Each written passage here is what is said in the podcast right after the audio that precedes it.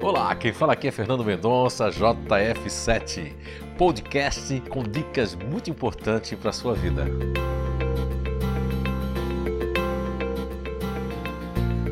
Olá, então, dando continuidade ao nosso assunto, falando dos campos, né?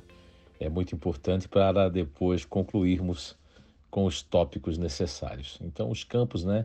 Eu gostaria de complementar fazendo o link com a teoria do cérebro trino de Paul MacLean que propôs né, que o cérebro humano era assim a formação, uma tríade cerebral, ou seja, que o nosso cérebro possui três camadas ou três cérebros, que é o reptiliano, o límbico e o neocórtex. O cérebro reptiliano é o mais antigo de todos nós, mas ele evoluiu bastante e pode-se dizer que essa camada cerebral reptiliana está ligada ao campo ativo, que está ligado muito forte com o instinto, com a amígdala cerebral, com as suprarrenais, inclusive, ele tem uma ligação maior.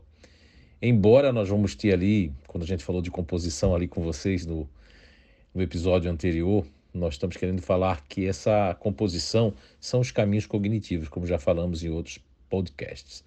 Então, o reptiliano é o mais antigo, mas existem pessoas que têm esse campo reptiliano em segundo plano, né? Que é a composição dos mecanismos cognitivos, então eles vão ter uma certa ligação com esse reptiliano. Principalmente quem tem o reptiliano em segundo plano, e, e pode ser que a pessoa seja racional em primeiro plano, em segundo plano ela vai ter esse reptiliano. Você já tem um neocórtex cerebral na frente e depois esse segundo cérebro vem em todos os caminhos cognitivos. E o límbico pode estar em terceiro lugar, que esse campo límbico, ele é o eu diria assim, é um campo que ainda tem muito a desenvolver por conta de, do nosso instinto de sentimentos, né? Que é o emocional instintivo, tá certo? Agora, depois aí nós temos outra camada que foi a mais nova, que inclusive é chamada de neocórtex, né? Cerebral, que é o novo córtex, neo, de novo, novo córtex, né? Então essa camada ela está ligada ao campo racional, ao campo mais frio, ao campo do raciocínio, do aprofundamento, enquanto o límbico está ligado ao coração, que é esse campo, né, o, ele chamou de límbico, está ligado ao coração, às pessoas que é o campo emocional, as pessoas mais emocionais. Então, é, querendo dizer para vocês que num todo é muito importante esse link que nós fizemos, não só com o Dr. Paul MacLean, que é o cérebro trino ou triuno, né? E o Dr. Paul MacLean é assim, ele é o autor da teoria, né? Qual ele concluiu que o nosso encéfalo atua e reflete a evolução que sofreu ao longo das eras. Então, o Dr. Paul MacLean acreditava que a nossa caixa craniana continha não um, mas três encéfalos. E hoje vários, vários, vários cientistas e parte da ciência já conseguem, até psicólogos, neurocientistas, a parte da neurociência usa muito não é? Essa, é, essa teoria, não só essa descoberta do Dr. Paul MacLean, né? Então, e cada um deles tem um registro, né, um estágio diferente, segundo o Dr. Paul MacLean, na nossa evolução, né? Então ele nominou é, o encéfalo triúnico. Bem, em seus estudos ele chegou à conclusão de que nós temos três encéfalos, né, que operam como computadores biológicos né, interconectados, cada um com a sua própria inteligência. Isso é muito importante porque isso vem fazer uma conexão com, né, com as BNIs, que são as bases naturais de inteligência, que são campos.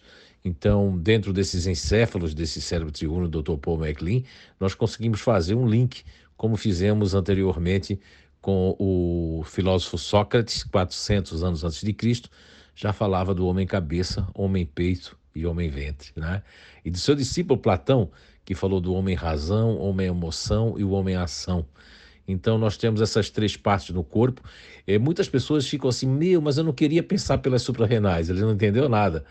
É, o cérebro reptiliano, né, aquela, a, tem uma ligação maior com as suprarrenais.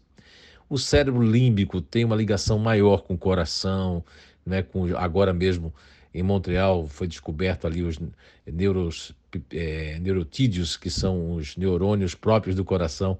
Olha só, isso é muito importante porque o Dr. Paul Pissel já faleceu há alguns anos e ele fez uma pesquisa muito grande a respeito do coração, né? O próprio David Bourne falava que os elétrons pulsam como o coração pulsa e ele não chegou a investigar muito David Bourne, mas ele sempre usava o coração como exemplo também, né?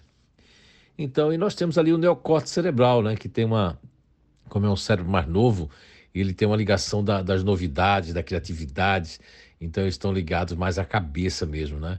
Então isso é muito importante que vocês tenham para que a gente possa fazer nos próximos episódios, podcasts, né, uma ligação muito forte entre essa composição, porque isso determina muitas coisas em nossas vidas, no nosso dia a dia.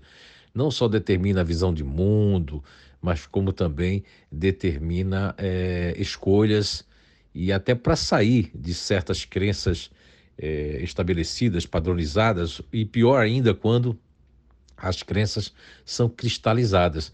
Então, não estou aqui querendo fazer uma referência de que quem tem um cérebro reptiliano é, em primeiro ou em segundo plano tem uma, tenha realmente mais dificuldade, isso foi ao longo desses 22 anos de pesquisas, tem mais dificuldade de se livrar de uma crença, ou de um vício, ou de um hábito, ou de um mau hábito, por conta de que o cérebro reptiliano, essa camada que tem ligação com as suprarrenais e principalmente com a amígdala cerebral, é, faculta, -lhe, né, faculta nessas pessoas, né, é, de certa forma, uma, um, um padrão.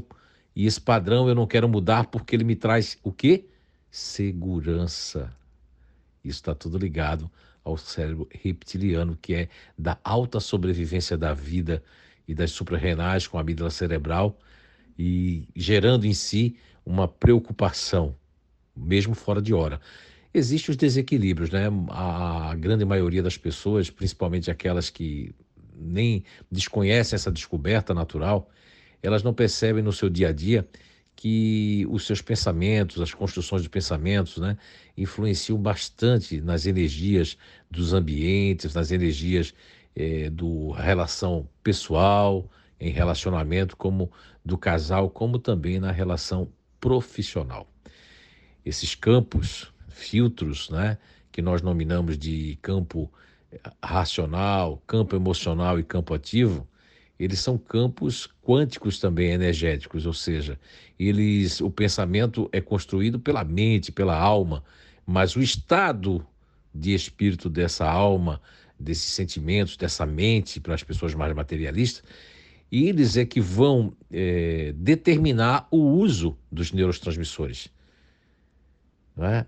É, por esses dias me fizeram uma pergunta em, em relação à dopamina em relação ao mal de Parkinson, em relação à, à esquizofrenia.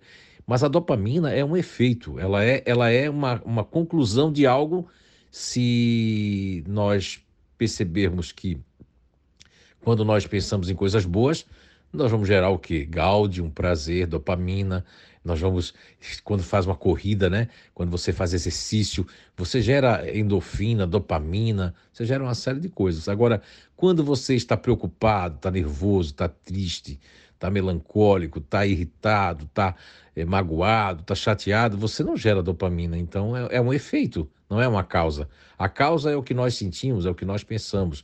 E pensando com os caminhos cognitivos dos campos, filtros, ativo, racional e emocional, nós vamos ter diferentes. É, os organismos podem ser muito é, idênticos, porque nós somos seres humanos, mas o uso de determinados campos, de ter, determinadas neurotransmissores, nos diferenciam em termos de consciência, visão de mundo e de atuar sobre ele. Espero que essa mais essa iniciação ali novamente, falando mais um pouco é, do que implica né, esses campos que eu chamo inclusive lá no projeto Você a Cura Identidade Energética de CQEs, campos quânticos energéticos, que todos nós temos e que vai ser muito importante vocês conhecê-los, tá certo? Logo, logo vai sair aí do forno é, mais uma obra em forma de e-book, serão várias.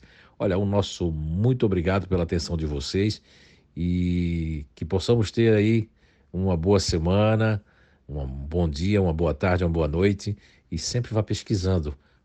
Mas esse conhecimento, como ele é um tanto inédito, não tem muito sobre ele. Nós podemos fazer links, né?